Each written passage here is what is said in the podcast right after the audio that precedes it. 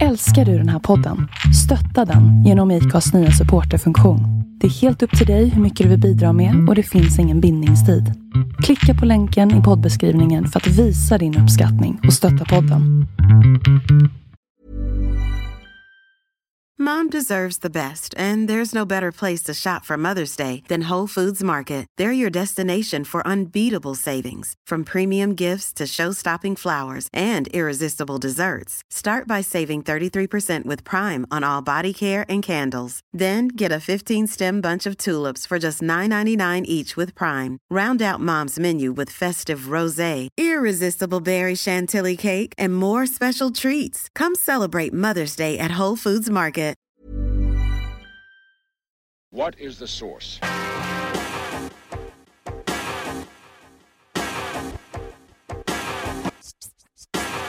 One, two, three, set it!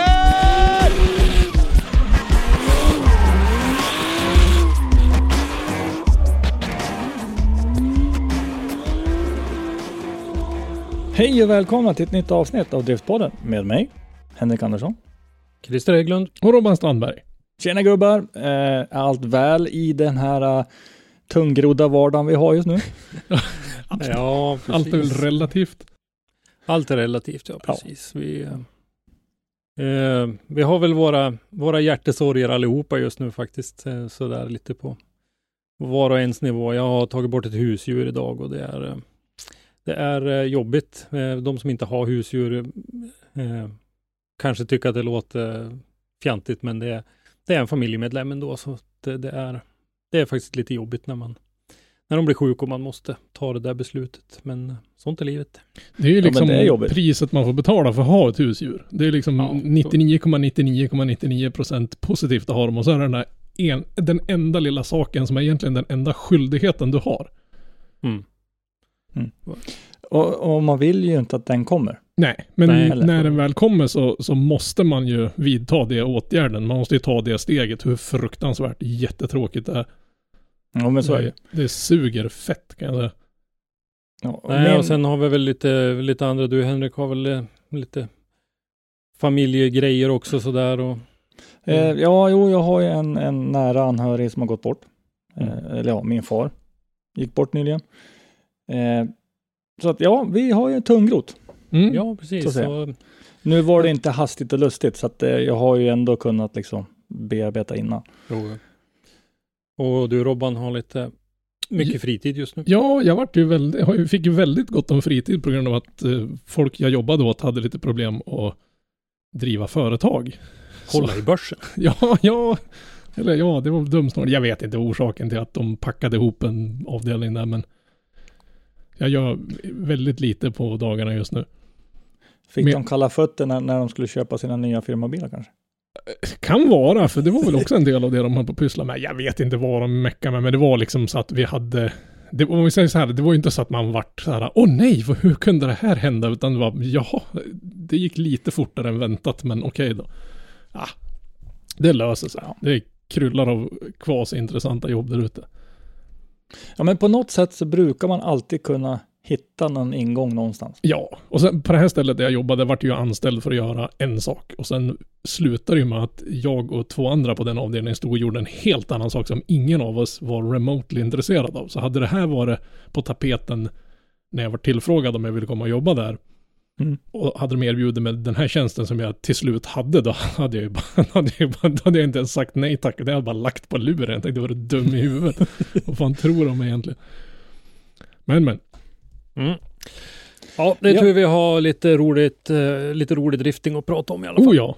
Jajamensan. Vi kan väl börja med deltävling 4 i Lidköping som nyss har varit. Ja, precis. De, eh, det är ju otroligt mycket lovord. Om man tittar på arrangemanget eh, i stort. Ja, det var ju en helt ny klubb. Ny bana Mm. alla de grejerna. Det verkar vara en kul bana. Det verkar vara eh, bra och svårkörd. Det verkar vara så att om du inte kom med riktigt i, i, i chasen till exempel, då vart du riktigt, riktigt avhängd. Så den, det liksom, vad ska man säga, det krävde väldigt mycket av förarna vad jag har sett. Så att säga, nu har jag inte, Ja, när man kollade på streamen så såg man att alltså missar du starten, ja. Ja men, Och också, fick lite fel på första. Då. ja, men också i, i mitten på banan där så var det ju så att vid någon transition där att hängde, om du droppade tillbaka lite väl mycket då kunde du tappa något fruktansvärt mycket mot slutet. Så det gjorde Mm. ju liksom att den var mer spännande än vad jag hade förväntat mig. Jag, jag var jätteimponerad av tävlingen. Det var riktigt, riktigt underhållande att titta på. Men förarna sa väl en hel del. Att de tyckte det var jättebra. Mm. Jag har till och med tittat på, på efterstreamingen ett par gånger faktiskt. så, den här tävlingen har jag faktiskt sett ett par, tre gånger för jag tyckte den var riktigt, riktigt bra. Jag är lite bitter av att jag inte åkte ner och såg den på plats. Ja, det Ja. var lite synd det var absolut. Men vi får väl hoppas att de återkommer nästa år. Ja, verkligen. Faktiskt. Mm. För det där området är väl, som jag har förstått, ganska nytt. Så att de har ju liksom väldiga utvecklingsmöjligheter. Ja, och framförallt så är det ju redan ett motorsportområde. Mm. Vi har ju folk, eller rallycrossbanan, eh, slash Mm. folkrace och sånt där. Det, var- det var ju mycket när vi pratade med, med Daniel Dalle Karlsson där att det hängde ju mycket på eh, kommunen och vad de sa om eh, eh, ljudnivåer och sånt där. Så att vi får väl hoppas att de får eh, positiv eh, feedback på det nu då. Vi har inte hört någonting om vad, vad kommunen har tyckt om det där. Ja, nej men det, det, det var ju Allting verkar ju ha funkat och sådär i alla fall. Så Mm. att eh, det, det, det borde finnas goda förutsättningar för dem att få fortsätta med det där tycker jag. Så att det är ju kul. Men så bor det väl ganska mycket folk i närheten där, så det finns ju liksom potentiella möjligheter att få dit ganska mycket publik nu när, förhoppningsvis när de, den här sjuttonde vågen går över. Så vi får... Ja, precis. Vågarnas vågar. Ah, typ. jag vet inte vad folk håller på med, de är dumma i huvudet. Gå och vaccinera er för helvete. Mm. Svårt ska det vara. Mm. Ja, nej men eh, om vi ska kika lite mer i detalj på tävlingen så eh, var det väl lite så att eh, det var ju, det var en ganska, det var en utmanande bana Mm. var det ju faktiskt. Det var ju en väldigt kort run-up till första ytterzonen där. Oh ja. Så att eh, det var eh, snabb acceleration och sen eh, ut på häng direkt liksom. Men det var väl en del som hade sagt att de hade haft svårt att få upp fart Mm. innan, innan eh, initieringen. Vi kommer ju till eh, RDS-tävlingen i Krasnojarsk om en liten stund där och där var det ju inte riktigt samma problem. där, där var det så här, oj jag håller på att få slut på soppa innan jag kommer fram till Ja. initieringen. Precis. Nej, så att, eh, men jag tycker på det stora hela att det var en bra bana. Jag tyckte det var roligt att bedömarna la en, en utmanande bana, för det här var vi har pratat lite grann om den här skillnaden mellan eh, Formula Drift och eh, Drift Masters till exempel. Det här var ju en bana som, som börjar och är uppe och touchar i Drift Masters i, om man tittar i längd och antal zoner och sådär. Tycker jag. Mm, men Mm. det, det var samtidigt, jag, jag var superimponerad för jag fick allt. Alltså, alltså jag, jag var skit, ja, det var så jävla kul att titta på. För det var Mm. den här proximityn och grejer jag hela tiden har tjatat om att jag vill att de ska ligga och nöta rap med Mm. varandra. Samtidigt som det var hyfsad fart och det var väldigt svårkörd, den såg väldigt teknisk ut och det hängde väldigt, väldigt, väldigt mycket på skiten bakom, bakom ratten. Mm. Så jag tror inte du hade någon jättefördel av att ha ett monster till bil egentligen. Det hängde nog bara på det som satt bakom ratten. Ja, för sen så hade du ju inget, alltså du hade ju ingen, ingen mellanspel i banan som gjorde att någon kunde dra ifrån. Nej. Nej, och, och Utan- dessutom blir det ju motsvarande också då. Halkade du efter från början så hade du väldigt svårt att ta ikapp det sen. Mm. Det var ju sista böjen var det ju några som tog ikapp lite grann. Jo men där var du ju tvungen Eh, nästan att, att rakköra för att liksom Ja, skär- de fick ju skära väldigt, väldigt hårt. hänga med där. Ja, skära väldigt hårt i linjen då för att kunna ta ikapp lite grann i, i den. Så att det fick de nog ganska hårda nedslag på. Men eh, nej, det var, det var kul och eh, spänningen i, i serien och så där är det ju ingen, eh, ingen brist på direkt. Nej. Det är ju Eh. fortfarande tajt och Ja, intressant.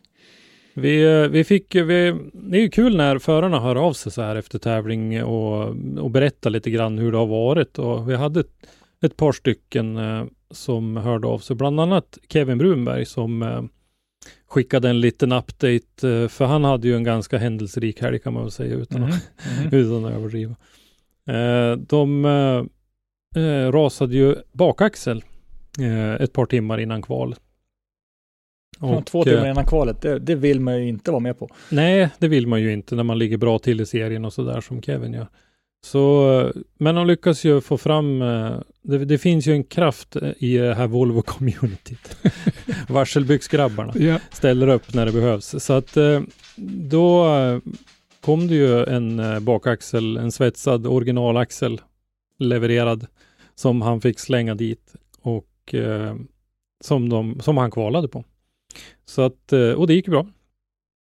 Eh, lite lite sömn och sådär eh, säger han ju. Men sen så hade de ju natten på sig då och åka iväg. Och, hela natten på det. Ja, precis.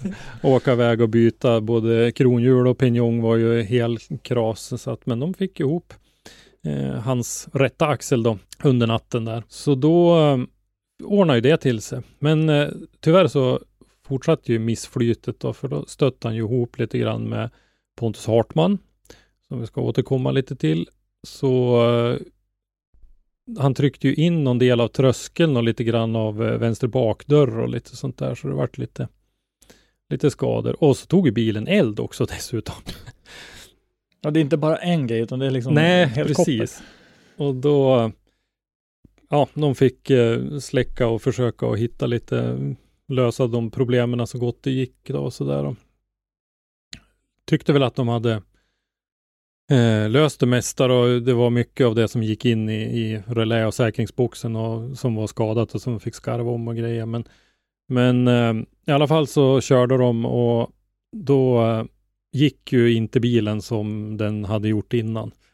Och då visade det sig väl att det var den här skadan på tröskeln som gjorde att eh, infästningen då till någon bärarm hade flyttat sig lite grann så att bilen blev extremt svårkörd. Jag fattade aldrig att det var en så rejäl smäll så att det Nej, liksom inte jag heller. Jag trodde det Nej. mer var bara kosmetiskt så att säga. I och för sig Ja. såg den lite tilltufsad ut, men jag trodde Ja. det bara var kosmetiskt. Att det var bara en... Jag någon har ju sett lite typ. grann på sociala medier senare. Med chefsmekanikern i teamet, Kevins pappa, har ju hållit på och greja med det där under förra veckan och bytt den där tröskelbiten och det där. Och då var det någon före och efterbild och så där och den var rätt rejält intryckt. Ja, han pratade om 20 centimeter. Så det, Ja. Oj, jäv... Oj. Så att eh, det var, jag kan förstå om det hade hänt någonting med bakvagnen när det var så pass. ja, du får ju Inte. alltså, alltså hela förutsättningen på bilen ändras ju helt. Ja, absolut. Så att eh, det var ju lite synd då. Kevin var i fin form när han var uppe i Sundsvall och hade säkert kunnat eh, komma långt i den här tävlingen också. Men nu blev det ju stopp ganska tidigt då. Mm. Men eh, ja, så är det ibland. Eh, Pontus Hartman eh, var ju en annan som hade problem. Eh, vi hade något motorproblem där som gjorde att han tog och hyrde sin bil. Han, han ringde inte till Sixt dock, utan han pratade... Har ni en driftbil att hyra ut? Ja, Kom hit med. Nej, så han kom ju faktiskt i Pontus Furbrings eh, 350Z som, det är ju faktiskt inte Furbrings längre. Han har ju sålt den till, som jag uppfattar en kille i teamet, men det är ju den som han var anmäld till SM med i alla fall. Och eh, för eh, Hartman att byta till, från eh, sin BMW E46 till eh, den här 350Z var ju säkert inte en alldeles lätt uppgift. Men vad, Eh, hade inte ja. han något nå elstrul också med den bilen under tävlingen? Jo, precis. Det hade han också. Så att han fick försöka att lappa och laga lite grann i lånebilen. Eh, orsak, grundorsaken uppfattar jag det var någon form av motorproblem på, på BMWn. Men jag är inte riktigt säker på hur pass illa det var, men det var något. Men det, det, är det måste varit något annat. Det kan inte vara fel på motorn. Nej, Det är precis. för Ford, så det är helt ja, omöjligt. Det ja, är exakt. aldrig fel på Ford-motorn. Ja, nej. Nej, nej, nej. nej. Nej. Nej. Men eh, det blev ju inte den mest lyckade tävlingen för, eh, för Pontus då. En annan som hade lite problem då, det var ju eh, Jocke Gran. Som också hörde av sig och berättade lite grann. Eh, han eh, sköt ju en drivknut han i den andra One More Time mot Lilja eh, som gjorde att han fick bryta dem. Det var ju en otroligt jämn battle. Det var synd. Det hade varit roligt att se dem köra färdigt hela den. Alltså, det var tight och det var riktigt tight. Och det, det, det är synd att det ska liksom utgå på mekaniska problem. Ja, det är det. Jättesynd. Men det är jättekul att vi får in sånt här. mm. det och är även, det. även från publik som står och tittar kan också liksom skicka in saker de ser och sånt där. För det, Mm. det är jättebra. Eh, och det är ju lite grann som Jocke skrev till oss här när han skickade in så här, så slipper ni killgissa om vad som hände. det, det är ju fruktansvärt under, överskattat. Ja, eller ja, men jag- uppskattat heter det inte underskattat. Ja. Uppskattat. Jag, jag svarade honom också att våra killgissningar eh, Ja, de bruk- undan, nej, de undanhåller vi gärna omvärlden om, vi, De- om vi kan undvika det. De så. är ju sällan ens i närheten av rätt bollpark. Nej, precis. Vi skulle kunna bli meteorologer hela gänget. Ja. Ja, vi killgissar ju rätt högt kan jag säga. Ja, ja. Ja, nej men eh, ska vi dra en liten eh, kik på resultatlistan kanske så var det ju Jocke Andersson som gick hela vägen och vann den här tävlingen. Jätteroligt för Jocke tycker jag och hela teamet. det är skitkul. Ja, för han har inte haft det så, så jätteskoj. Nej, de Innan. har haft eh, mycket problem nu de här första deltävlingarna så det var kul att det är ju ingen brist på seriöst satsande. Nej, och det är definitivt inte det brist. Det, gänget. det är ju inte skiten bakom ratten det har hängt på Nej. i hans fall. Där, Utan det där- har, varit, det har varit annat grejs. Eh, och kul att få se honom gå hela vägen ja, nu. Och Han, är- verkligen. han är nog en av de större vinnarskallarna jag känner till eh, faktiskt. Eh, om, jag, om jag, utan att bli allt för privat så skulle jag inte vilja byta med hans sambo Moa när han kommer hem och det inte har gått bra. Nej, tävling. nej. Nej, men, nej, men, Nej, jag kan tänka mig det. han är, men är, han, det, är, det är inte så att det är obefogat. Han Nej, är så är jävla bra så att Mm. det, vi förväntar oss att han ska prestera. Då kan jag tänka mig vad han själv förväntar sig. Vad han sätter för, för mål för sig själv. För han är eh, tveklöst en av de absolut bästa det här landet har någonsin spottat fram. Som att det här landet någonsin hade haft någonting med hans framgång att göra. Men, men alltså han är Mm. helvetiskt duktig. Absolut. Och han var ju antagen till DMX förra året och så där. Nu blev det ju som det blev med den serien och i år var lite för osäker för att anmäla sig då. Ja, något smart Ja. drag. Eh, Andreas Lilja, tvåa. Kul att se Lilja tillbaka upp igen. Hade ju en jättebra säsong förra året med de här gatubiltävlingarna som var då. Där han eh, blev väl tvåa en gång och vann den andra va? Mm. Eh, uppe där också en otroligt eh, begåvad förare som eh, ja, tycker jag eh, nu är uppe där han hör hemma. Trea Mattias Johansson. Mattias som vi pratat lite om hade ju eh, kommit tillbaka efter att han sköt den här tryckslangen i Sundsvall och åkte in i muren. Där som vi har pratat om när det såg ut som att Jim Olofsson knuffade in honom Mm. i muren. Men det var ju Ja, jo, det precis. var ju Mattias tryckslang som gjorde, som var grunden till det. Eh, gjorde illa handen, eh, fick någon vecka till på sig när Hultsfred blev inställt och, och läkaren i handen. Så eh, riktigt kul att se. Mattias, eh, vi ska kika lite grann i tabellen alldeles strax, men eh, Mattias har ju faktiskt tagit eh, över ledningen då i, i sammandraget. Eh, en annan kille 11 poängs ledning. Ska jag Mm. säga. En annan kille som är kul att se, Patrik Frejalgar. Eh, också tillbaka liksom i, i tävlingsdriftingen på allvar och, och uppe och visa sig där han hör hemma. Låg ju jättebra till i, inför sista deltävlingen i RM för några år sedan här när senast han var med i en serie. Och eh, det, det var ju stenhård konkurrens i RM det året. Mm. Mm. Mikael Johansson. Det går ju aldrig att räkna bort Mikael Johansson. Fast nu såg jag ju faktiskt att han fyllde 30 häromdagen, så nu har han ju blivit gubbe, så nu får vi väl se om det blir,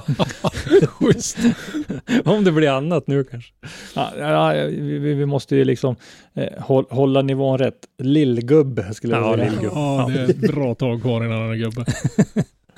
Ja, nej, grattis Mikael. Men det är tajt. Och eh, tittar vi på tabellen, om, om, vi, om vi diskuterar tabellen så har för mig jag räknade ut att kommer Mattias Johansson inte över åttonde plats, då kan Mikael eller Staberg eller Lilja, om det strular, ta hand om det. Alla kan vinna nästan. Ja, Alltså- om, om man säger så här, alltså det är ettan, tvåan, trean som ligger bäst till, så att säga. Ja, jo, jo, jo det, Ja, det är ganska logiskt att Men- ettan, tvåan, trean ligger bäst till. Därav etta, tvåa, tre. Ja, nej men. Men om, ska jag säga, jag skrev ju den där artikeln och hade ju uträknat. Ja, men alltså, om, om, om det Mm. skiter sig, om ettan, tvåan, trean, om du skulle klatra för dem, om de inte går vidare. Ja, men det är ju det. Det är ju det också. Nu behöver du ju inte klatra för dem heller. Vi måste komma ihåg att vi ska kasta in ett gäng obekanta i det här också. Mm, ja. Vi ska kasta in ett gäng wildcards i det här. Och vi och vet ju redan nu, wildcards som är väldigt jämna. det var precis det jag skulle säga, det är inte vilka wildcards som helst heller. Det är Johan Andersson, det är Jim Olofsson vet vi och det är ju sannolikt några till. Jag vet inte om det har kommit fram namn på några fler, men Sen har vi RM-vinnarna. Ettan, RM-vinnarna. tvåan, trean.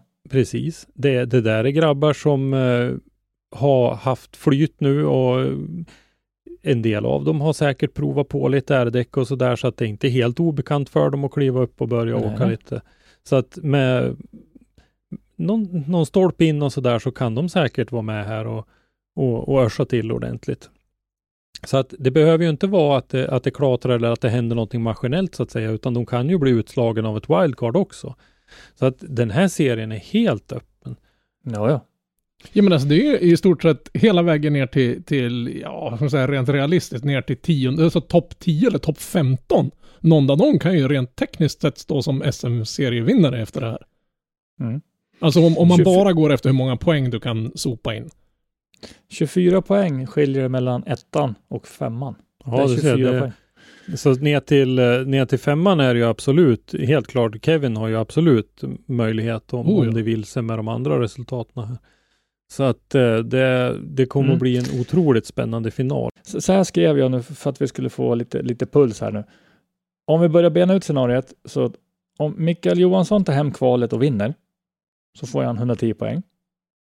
Då hamnar han på 366 poäng. Skulle Mattias Johansson göra ett sämre kval och ta sjätte kvalplats som ger 5 poäng och sen komma sämre än tvåa, då vinner Micke Johansson. Mm. Så det är tight. Mm. Alltså det, det får inte fela mycket. Nej. Och samtidigt är det ju kul att det avgörs på finalen. Ja, ja. Så att det inte är färdigt innan. Så har man ju Mm. haft min den här approachen med att jag vill ha minst typ 10 deltävlingar. Då kan det ju vara klart efter deltävling 6 i stort sett. Alltså om Mm. man ska vara krass. ja, men du såg eh, även eh, Gatubil Drift Series då när Johan Andersson vann så var ju sista deltävlingen i och med att eh, eh, Ole Mårten Davanger bröt med, med rasad motor så var ju Johan redan klar Mm. som Mm. vinnare, även fast det är bara fyra deltävlingar. Och samma sak här nu. Säg då att Mattias Johansson slås ut i topp 16 utav ett wildcard, säger vi. Mm. Eh, så har också Staberg lika stor chans som Micke. Mm. Så krånglar det för Micke, då kan Staberg ta hand om alltihopa. Mm. Så att det är liksom, Och de står ju på samma poäng idag. Mm. Så att, eh, Som att det inte var nog med nerver innan det här från de här grabbarna. att då, det kommer nog vara stora nerver kan jag säga. vi tänkte väl så här att vi skulle snacka lite mer i detalj om eh, finaltävlingen i nästa avsnitt.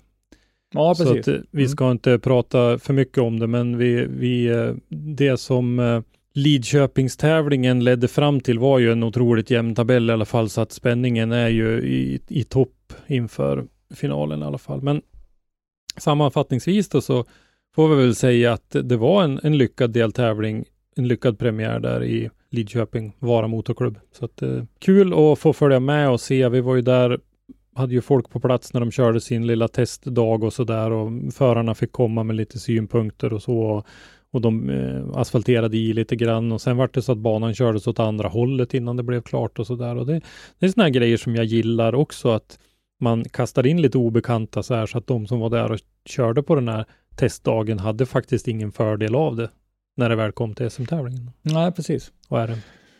Eh, Vi kan ju bara flika in med vad eh, min eller Ja, det är Henrik, kassör i Vara Motorklubb, inte jag då. Det är någon annan. Som säger så här, nu hoppas vi på fortsättning av drifting. Ses och hörs. Bra jobbat alla. Ingen Mm. nämnd, ingen glömd. Ja. Precis. Nej, men det tycker jag stämmer helt. Eh, nu har vi pratat SM en del. RM hade ju faktiskt sin final här då i Lidköping. Mm. Och det var ju jättespännande även där och blev ju lite omkastningar i eh, tabellen då. Ända, var ju spännande ända in i, i det sista. Faktiskt. Ja, det var ju, var ju inte heller liksom eh, alltså stängt. Det var öppet hela vägen. Verkligen inte. Och där var det ju då Filip Josefsson som eh, tog hem årets riksmästerskapstitel och han blev ju då även svensk juniormästare för han var ju med även i det var ju så i år då att eh, JSM kördes i RM så att man fick ju de som var berättigade att vara med i juniormästerskapet fick ju poäng i det mästerskapet också bara efter Mm. efter sina placeringar i RM så att säga. Det var ingen speciell tävling. Uh, Hamre Motorklubb, Alfred Grindberg, Katrineholm, uh, också kört jättebra. Blev tvåa. Andreas Johansson, MK5100 blev trea. Och de då, topp tre, blev ju erbjudna ett, uh, ett varsitt wildcard till, SM-finalen. Mm. Men det som är roligt är ju att jag tycker att eh, om vi fortsätter ner i tabellen lite grann, fyra Albert Eriksson, femma Robert Åhäll, sexa Filip Edberg, eh, sjua Joakim Gustafsson, åtta Oskar Linkvist, nia Johannes Rydberg, tia Teddy Klang. Så bland de här topp 10 så har vi faktiskt ett helt gäng som satsar seriöst på det här och som eh, är öppna med att de vill kliva upp och köra SM nästa år. Ja, om man säger topp tre sa ju på streamen Ja, att, att eh, ja, de ville ju köra med stora grabbarna och jag ser ju, vi har ju fler, vi har ju Albert till exempel har ju en bil, en, en Nissan S14 som har gått i DMX som ju är helt klart eh, potent för att gå i SM eh, med, med råge liksom. Uh, Åhäll har sin Volvo som jag tror med lite justeringar uh, kommer att, att, att gå bra. Edberg, Nissan S15 med den här eh, speciella växellådan. Och här. Så jag, jag tror att vi kommer att få se ett gäng av de här uppe i SM nästa år och det ska bli riktigt kul att se faktiskt, för det har varit jag tycker att RM-startfältet tyvärr har varit lite ojämnt. Så topp 16 battles har inte alltid varit toppen. Men när vi har börjat komma upp i topp 8 och framförallt eh, topp 4 och finaler och, och de här så har det varit mycket bra körning. Ja, det tycker jag. Så att eh, det har, det, det var, men det är en instegsklass och jag tror att man får leva lite grann med det här att det är inte riktigt lika bra ordning på bilar eh, och Men det ska det väl inte vara egentligen heller, för de är ju Nej, är jag, ju jag menar där det. av det, en är ju, anledning. det Man är ju där för att lära sig. Det här är ju Ja. liksom näst, nä, vad ska man säga, näst högsta steget innan du kliver in. Så du, du måste ju ha en, åtminstone en säsong i den där serien för att kunna visa att, både för dig själv och för ditt team, men även för, för SBF, att du är, du, är, du är kompetent nog att köra här uppe i, ja, exakt. Så att det, det är lite det jag vill komma till. Att jag, Mm. jag är inte så förvånad och jag är inte så avvokt inställd till det heller att det är så där. Utan det får inte bli en för hög tröskel för folk att kliva in. Utan RM måste ha den här nivån. Så att eh, det, men eh, det, jag tycker ändå att det är kul att vi ser att det är ett gäng som, som satsar ordentligt. Oh ja. Så att eh, Nästa år kommer att bli, ponera nu att vi har, vi att topp fem i RM försöker ta sig in i SM och vi har kvar de här SM-förarna vi haft i år. Och kanske till och med har fått några tillbaka igen. Man vet inte, Olofsson och kompani kanske får blodad tand nu och, och liksom ge sig in i SM-striden nästa år. Så då kanske det blir så att det blir riktiga fighter om att komma med så att vi verkligen får topp 32 som, som verkligen har krigat för att bli en topp 32. Ja, nej, vi har ju hört lite grann, vi ska inte nämna några namn. Vi vet inte riktigt vad det är för slags rykten, men vi har ju hört rykten om en del av dem eh, i den här tabellen, att det redan har påbörjats lite bilbyggen inför nästa år och så där. Så att vi... Ja, det, det verkar som att det satsas. Jättekul. Eh, så att vi får väl tacka RM-grabbarna för bra underhållning. Oh ja, Ja, det var riktigt, Eh, riktigt var roligt att kika på dem i år. Var det inte Andreas Johansson som körde sin första tävling och sin första twin-tävling, eller twin-körning på Mantorp? Jo.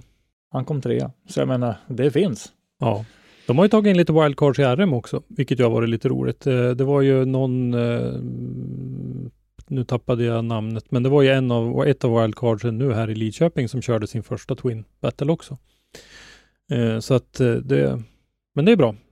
Att Ja, det, alltså det behövs. lyfts in även eh, så att man får komma in och känna lite på det och veta om det här är någonting man vill satsa på. För att det krävs ju en rejäl satsning i alla fall om det ska bli en säsong även i RM. Så att då är det ju bra men att det, man får det, vara med. Ja, det är svårt också att säga att jag ska köra en hel säsong. Ja. Och så känner man att nej, jag, nej det går inte. Alltså, Mm. då är det bättre att Nej. testa på först. Ja. Ja, nej, jag är nöjd med RM-säsongen och jag tycker också att nu vart ju Hultsfred struken då, vilket ju var lite synd som sagt, men att man kör fyra deltävlingar i RM, fem i SM tycker jag är helt riktigt. Det är lite billigare och eh, eh, de får en eh, lite, lite mer eh, solglans ändå lite grann i och med att de hade sin final nu då, så får SM ha sin final för sig själv. Ja, men Mm. annars blir det ju det att de hamnar lite i skymundan eller som det var Ja, när de körde, vad heter det, på Mantorp för några år sedan. Gud, nu står det still. Var det, det är inte Sverigecupen eller vad heter det de körde då? ja precis. Ja, och då- jo, men det var, då hade och ju- då var ju Och när, deras, köra på, på söndagen där, typ. där, när de Mm. skulle avgöra sin, då hade ju alla åkt hem. Så det Ja. var ju typ förarna, deras mekaniker och, och vi tre ungefär kvar Mm. där nere. Ju, och de, de förtjänar så jävla mycket mer för de här kämpar lika, lika hårt. Ja, nej, det var en eh, summering av den tävlingen. Har vi något mer vi ska tillägga tycker ni om? Se för guds skull till att komma tillbaks. Och fixa bättre väder till nästa år. eller, vadå? Ja. Ja, nej, ja, väder kan vi inte styra. Ja, det var, det var ju faktiskt riktigt tråkigt. Det var det ju. Men alltså, eh, hoppas att ni fortsätter. Oh ja. Hoppas inte kommunen kommer in och skriker. Mhm. Men det skulle vara kul, vad, vad tycker SBF om den där banan? Alltså om, om, om, eh, ja hur gick arrangemanget och sådana saker. Vad tycker de om tävlingen?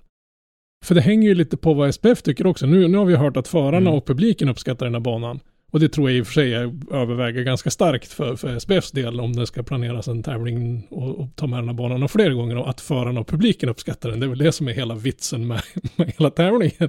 De tävlar Ja, inte för, precis. för, för Matildas och deras skull, även om de också tycker det uppskattar det. Men, men det vore ju kul Eh, om, om den här banan kunde poppa upp igen. Vi Mm. säger så här, Matilda är ju seriekoordinator och, lite, och en hel del annat också, men just eh, den då. Hon kan väl liksom skicka lite mest till mig eller Christer eller Mm. Robban. Hon börjar nog bli bra Och- less på oss i det här laget. och kanske hinta lite grann att ja, men det var, det var trevligt och det var bra och, och ja. Mm. Ja.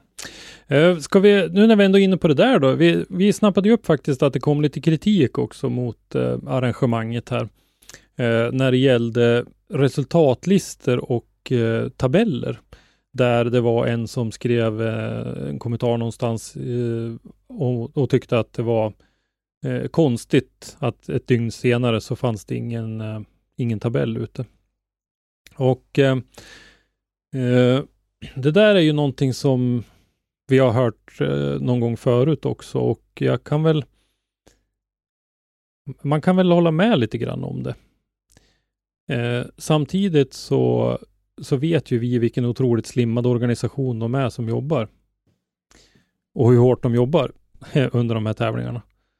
Så att, ja, eh, alltså det är ju extremt. Ja, jag, jag förstår att folk är frustrerade och att folk vill veta. Och samtidigt har jag förståelse för att det inte Det är, så inte, lätt det är inte lösa. bara eller?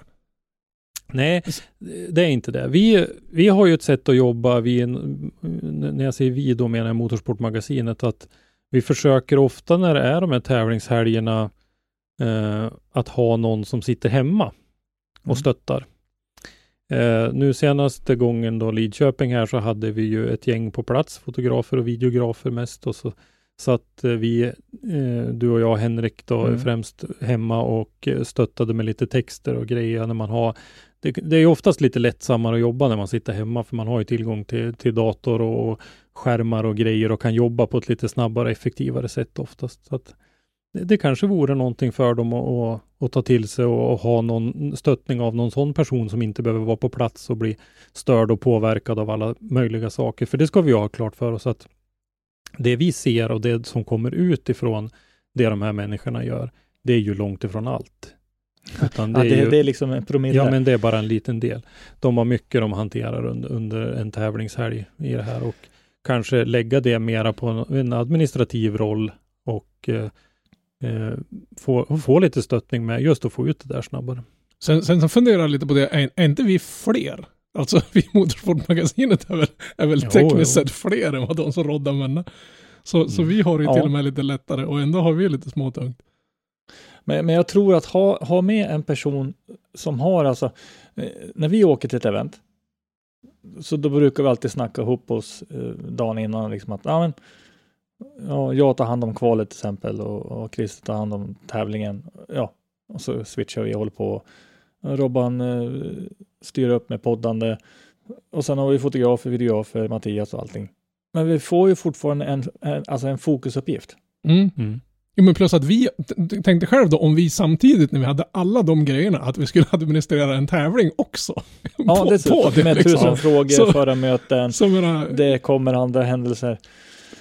äh, Ja. Ja, nej men eh, vi, jag, som sagt så jag har en viss förståelse för kritiken men vi ska väl också säga det att den här personen som som eh, skrev den här kommentaren, han eh, skrev ju också att han skulle, nu ska jag inte klaga mer, jag ska istället lämna beröm för det makalösa arbetet ni gör. Så att det är tydligt att folk ser ju där eh, hur hårt de jobbar, men eh, det vi kan konstatera är väl bara att det finns ju kanske behov av att vara någon ytterligare som kan ta Mhm. en del av de här.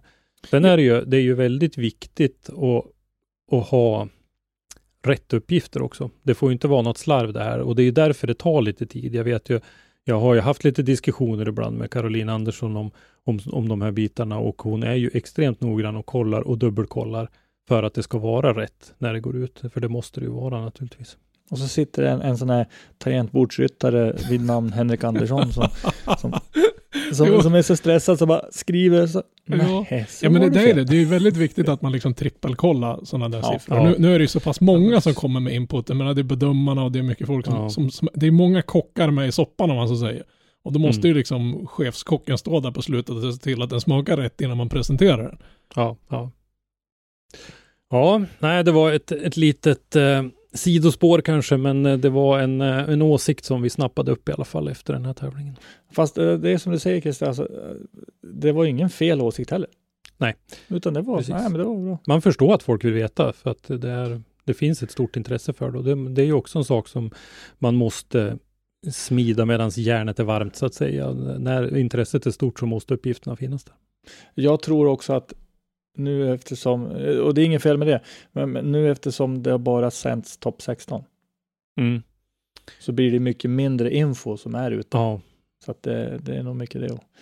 Men om vi hoppar rast vidare då. SVR Motorsport körde en drift tryout på Lunda.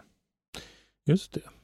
Eh, det var ju lite kul att se att eh, Andreas Staberg åkte ut ur eh, stegen på Lidköping och då drog han till Lunda och tränade istället. Ja, det, det, det är lite Ja, schysst inställning. Ja. Här ska det åkas hela helgen, punkt slut. Mm. Bara, jag, har, jag har för mycket däck kvar. Ja, jag åker och kör. Ja, nej, men han var tvungen att träna lite Twin och sådär. Men eh, vi såg lite Norrlandskändisar där faktiskt. Gunnar Jämting till exempel eh, var där såg jag. Stefan Daubner, han har ju flyttat ner till eh, Mälarens Rostock någonstans, Västerås-trakten nu för tiden, men han är ju upp från Östersund, Frösön. Eh, Claes Halvarsson var där och körde och det var Pontus Näslund naturligtvis, det är ju hans hemmaplan det där, hade ut sin snygga S13 Eh, så att det var såg ut som det var bra kvalitet och eh, jag såg att eh, bland annat eh, Claes Halvarsson körde lite Twin-körning och tyckte att det var roligt för det var, det var länge sedan. Ja, det är eh, bra att de, alltså, det det är bra utav SVR Motorsport att dra igång de här tryouts och liksom. Ja, och flytta sig lite grann. ja. Kanske få någon ny som kommer som inte åker till Malmö och sådär. Alltså, det är ju inte ett lättare event att rodda ihop, men, men det är ett lättare event att komma och bara köra. Mm. Så att det, Eh, när vi ändå är inne lite på Malmö då, så kan vi väl också nämna där att eh, en del, eh, det hörs ju lite kritik ibland över att eh, mm, asfalten är lite dålig på, på Malmby.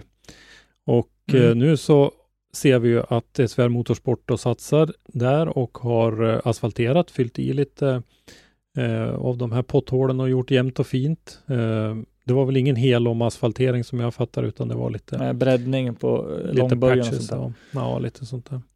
Så att, men eh, han fortsätter där, Peter Sandström, och, och satsa pengar i den där banan. Och det är ju många som är där och kör, så att jag förstår eh, att han både vill och tack vare det också får möjligheten att göra de satsningarna. Ja, Eftersom ja. folk är där så kommer det in pengar och då går det tillbaka pengar i form av de här satsningarna.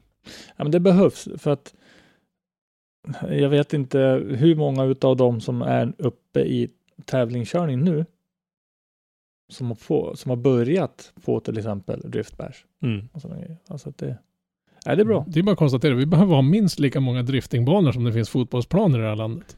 Jag är inte nöjd Ja. förrän då. Jag vill se dem plöja upp en fotbollsplan och bygga en driftbana där istället. Då är jag nöjd.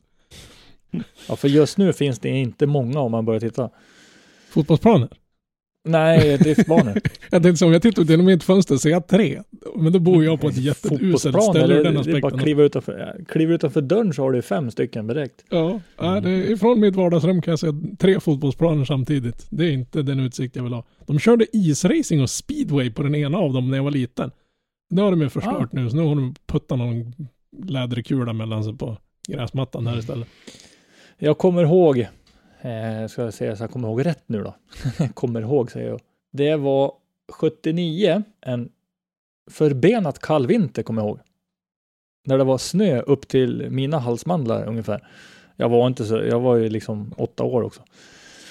Eh, där min farfar då tar med mig till Uppsala för att kolla på isracing-SM. Mhm. Och då var det ju alla de här stora, det hade ju, vad hette han då? I- Inte Posa Serenius? eller? Ja, Posa var med. Posa var med. Ja, Och så ryssarna som Erik på. Stenlund kanske. Och... Ja. Åh, alltså det, det var läckert. Då hade vi med oss en liten sån här, fot- eller så här attachéväska. Med kaffe och varm choklad Jo, och tjena att det och var kaffe i den. Ja, han, han, Han han, var ju lite med funky sen, så det var väl kanske inte så mycket. Ja, kaffekask. Nej, alltså det, det var kul. Det var kul också att Uppsala har sånt starkt fäste i sånt. Mm. Så de har ju kört isracing jättelänge. Just på studenternas IP mitt i Uppsala. Mm. Men no, ja, nog om det. Ska vi hoppa över på RDS? Ja, vi kan väl dra en liten koppling där då till vinteridrott och vintersladdande och åka på häng på is och sådär. För nu har de ju faktiskt varit i Krasnojarsk och kört Russian Drift Series. Det är ju uppe i Sibirien då. Det är ju ganska långt bort då. Som sagt, eh, vi räknar ju på det där någon gång förut att det var ju en typ 450 mil bilresa eller vad det var. Från Moskva. Från, ja, från Moskva. Ja, så att, Ja. eh, men ganska många, vi följer ju James Deans eh, YouTube-kanal som vi har pratat om förut och han var ju där och fick ju låna verkstaden av Gotcha och eh, göra en översyn på sin bil. En fantastisk verkstad och tillbehörsbutik eh, för att bygga racebilar och eh, då pratar han ju lite grann om det här att en stor del av den ryska driftingeliten kommer ju därifrån Krasnojarsk-området.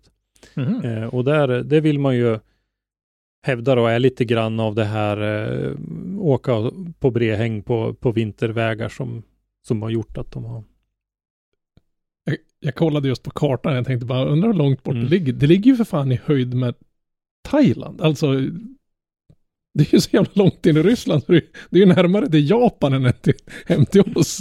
Alltså det är Mm. helt sjukt. Det är 546 mil enkel resa. Det ska ta 74 timmar om du åker bil. härifrån. Ja, jag är från Stockholm. Det var kul att få höra att Dean äntligen fick visa att han, nej, men han finns där. Mm. Faktiskt eh, så tyckte jag att man kunde se på honom att han var lättad. Ja, men han, man, det var lite roligt att se när man kollar på hans lilla vlogggrej, att man, man ser i hans ögon att det där är inte bara, åh vad roligt att jag vann. Man såg det, han såg ut som ett litet barn på julafton som har fått sin första radiostyrda bil. Han var överlycklig. Jag tror fan inte jag har sett karln så där glad någonsin någon gång tidigare. Ja. För det, det har ju varit en skillnad här mot för när han till exempel tog steget över till Formula Drift. Han var inte överlägsen by no means där heller, för att det var ju eh, avgjordes ju i sista battlen i sista tävlingen någon gång och så där, så det var ju jättenära så. Men han vann någon tävling tidigt, så han fick en mycket bättre start. Här har det gått lite trögt. Mm. att komma igång. Och eh, komma och, och vänja sig vid den här stilen och vid den här typen av drifting. är väl det som har... Så att... Eh, Ja, du, men, du menar dragracing med ja, fyra hjul i zonen? Vi, vi pratade ju lite grann om, om, om det när då sa vi det var en ganska kort run-up eh, i Lidköping och att här i Krasnojarsk var det ju tvärtom. För här var det ju 402 meter raksträcka.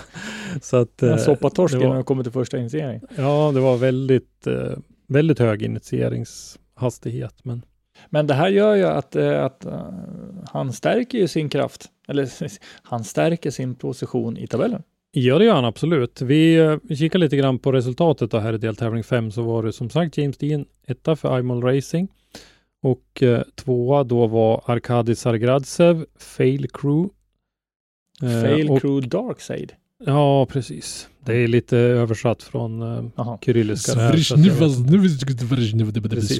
Trea Danila Skorbagotov. Det är ett namn som jag inte känner igen sedan tidigare. Man har ju kikat på de här tävlingarna nu och sett resultaten i alla fall.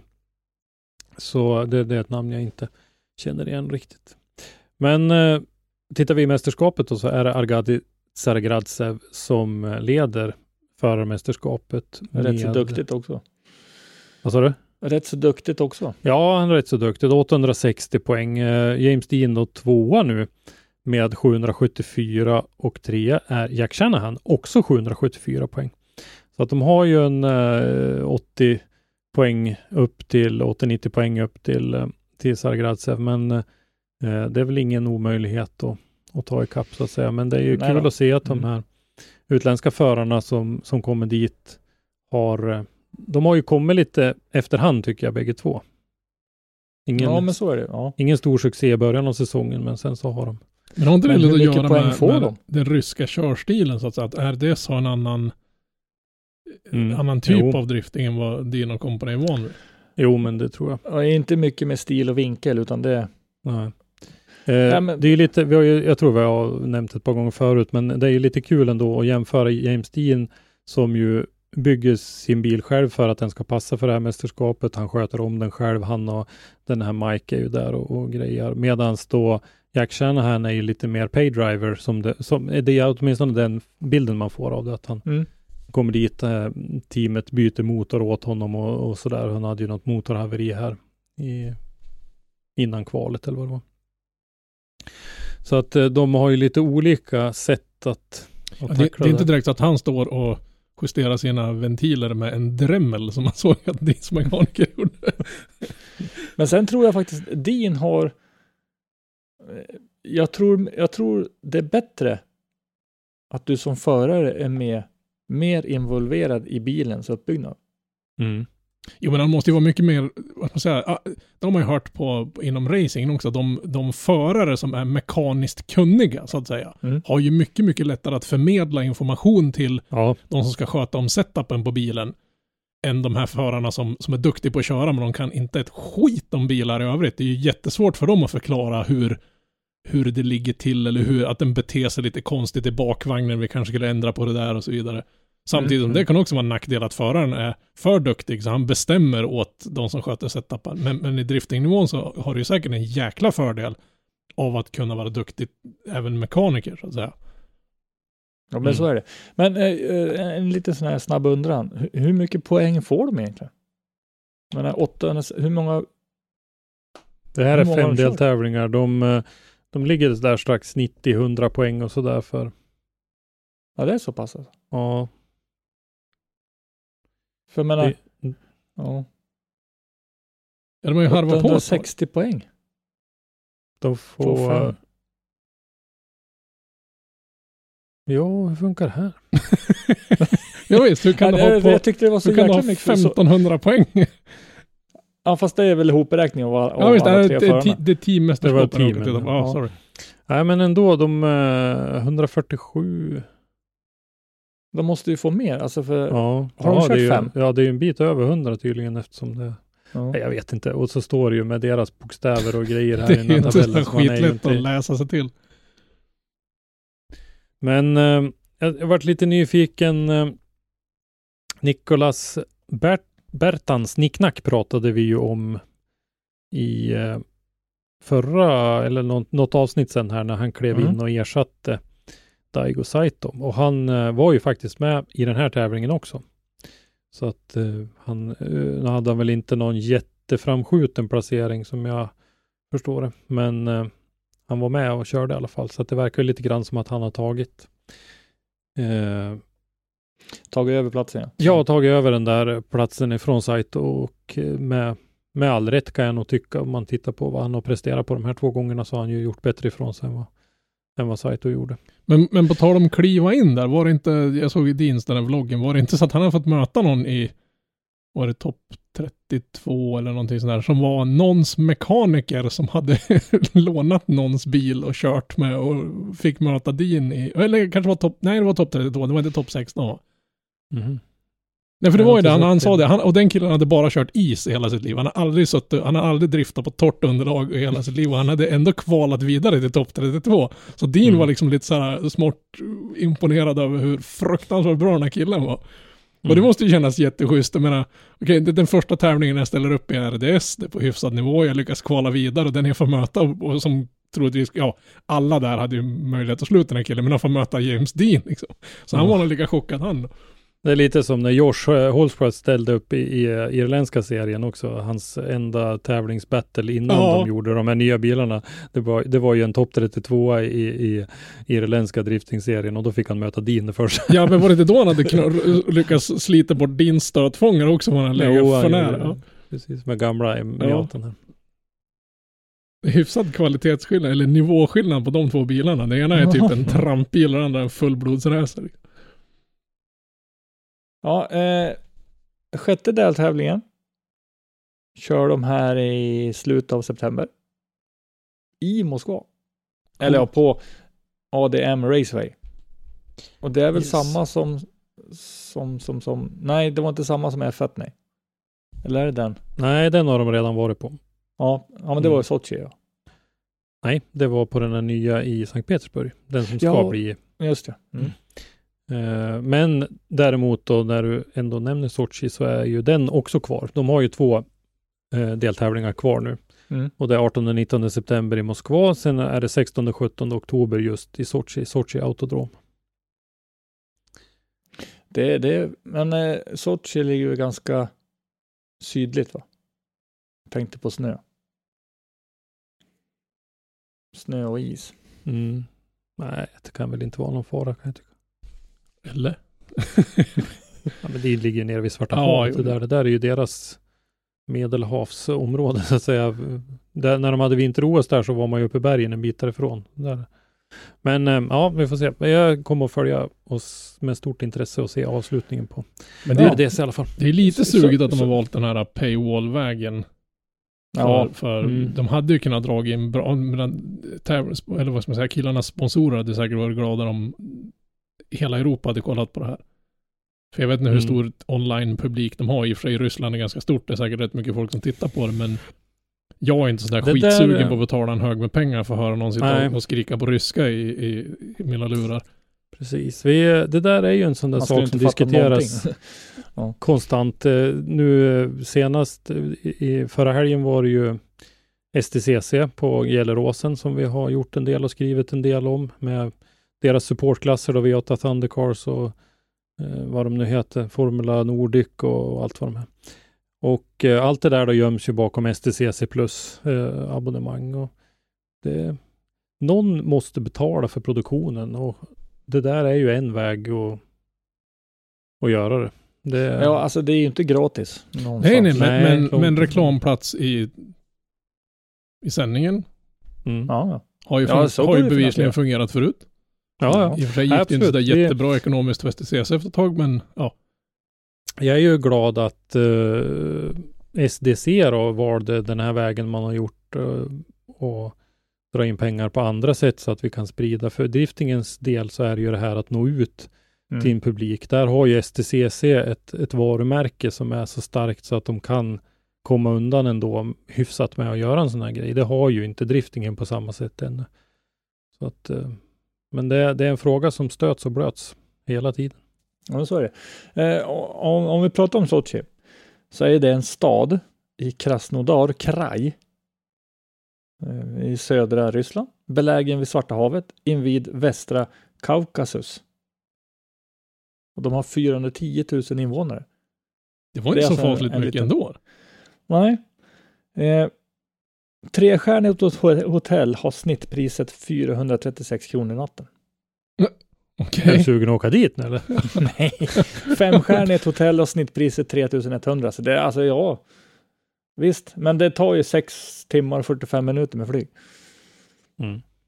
Så att nej, Ja, nej, det är ju deras riviera det där. Det, alla de här höga kommunisthövdingarna hade ju sina dacher där nere och där, sina sommarhus. Och, Jag tänkte så här, hade de sina Dacia hade de inte råd att åka bättre liksom.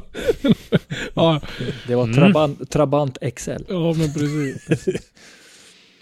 Med den bomben, mina kära herrar, har vi faktiskt kommit fram till slutklämmen. jo, Ja, det är väl inte så mycket mer. faktiskt. Eller har vi Nej. mer? Nej. Vi eh, gör Vi väl en kommer ju- ordentlig satsning på final, eh, STC-finalen då till Mm. nästa avsnitt va? Och det kommer bli riktigt intressant. Jag menar, Saab Arena. Eh, helt ny, alltså vi har aldrig varit där. Eh, Saab Arena är ju egentligen en inomhusarena. Men vi ska ju alltså drifta då på parkeringen utanför. Det Vad är. Saab Arena för någonting? Är det, är det gamla, eller är det hockeyhallen alltså? Ja. som Ja, jag heter, tror de spelar hockey där. Vad, heter, vad heter den förut? Det är Någon choklad... eh, Ja, eh, Löfbergs Lila. Nej, det var i Karlstad det. Var det Karlstad? Så, Hej och välkommen till Hockeypodden. Liksom. Ja, Tre precis. förvirrade gubbar som har Ja, dåligt men minne. Men Cloetta vad jag, vad jag, heter det. Ja, så vad det. jag hade, hade velat drömt om, eller drömmer om, det är att de lägger banan så att den driftar in på arenan. De skulle kunna gjort en loop in där. Ja, det hade varit häftigt. Det får vi väl inte uppleva antar jag. Det blir ganska, jag har varit på en inomhusarena och tittat på Monster Trucks en gång.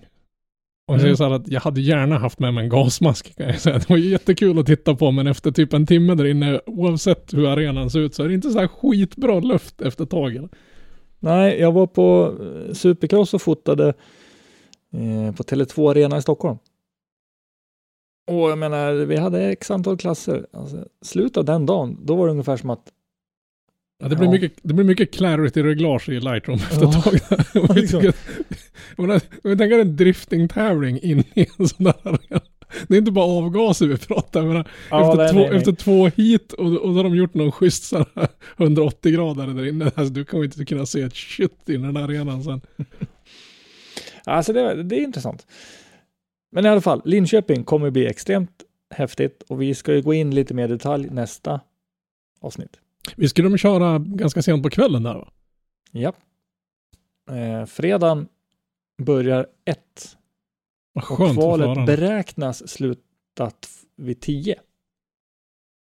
Samma sak med lördagen. Så de får alltså lite sovmorgon, grabbarna. Ja, Emot vad de brukar. Men 10, då har man väl liksom redan varit uppe en 5, 6, 7 timmar. och jag då, jag har tagit ledigt fredag från jobbet. Wow. Oh. Så jag åker ju ner på torsdagen. Då ska jag alltså sova i, i mitt lilla rullande hotellrum och ha sovmorgon.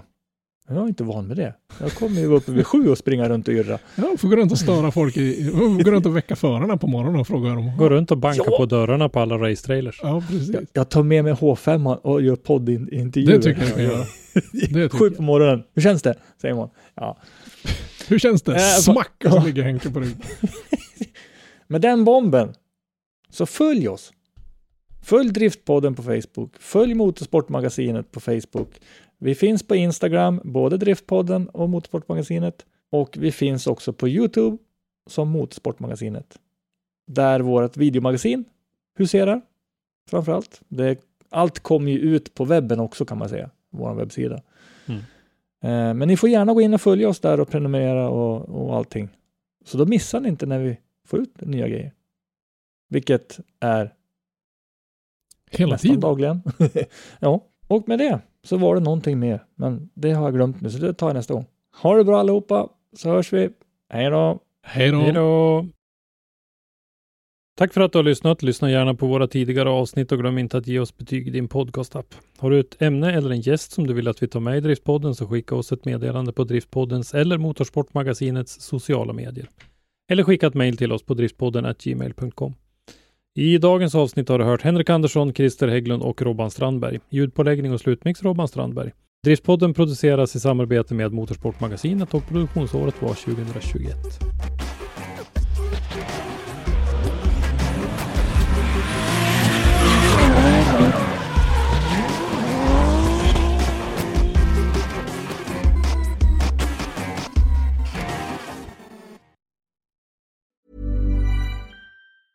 Mom deserves the best, and there's no better place to shop for Mother's Day than Whole Foods Market. They're your destination for unbeatable savings, from premium gifts to show-stopping flowers and irresistible desserts. Start by saving 33% with Prime on all body care and candles. Then get a 15-stem bunch of tulips for just $9.99 each with Prime. Round out Mom's menu with festive rosé, irresistible berry chantilly cake, and more special treats. Come celebrate Mother's Day at Whole Foods Market.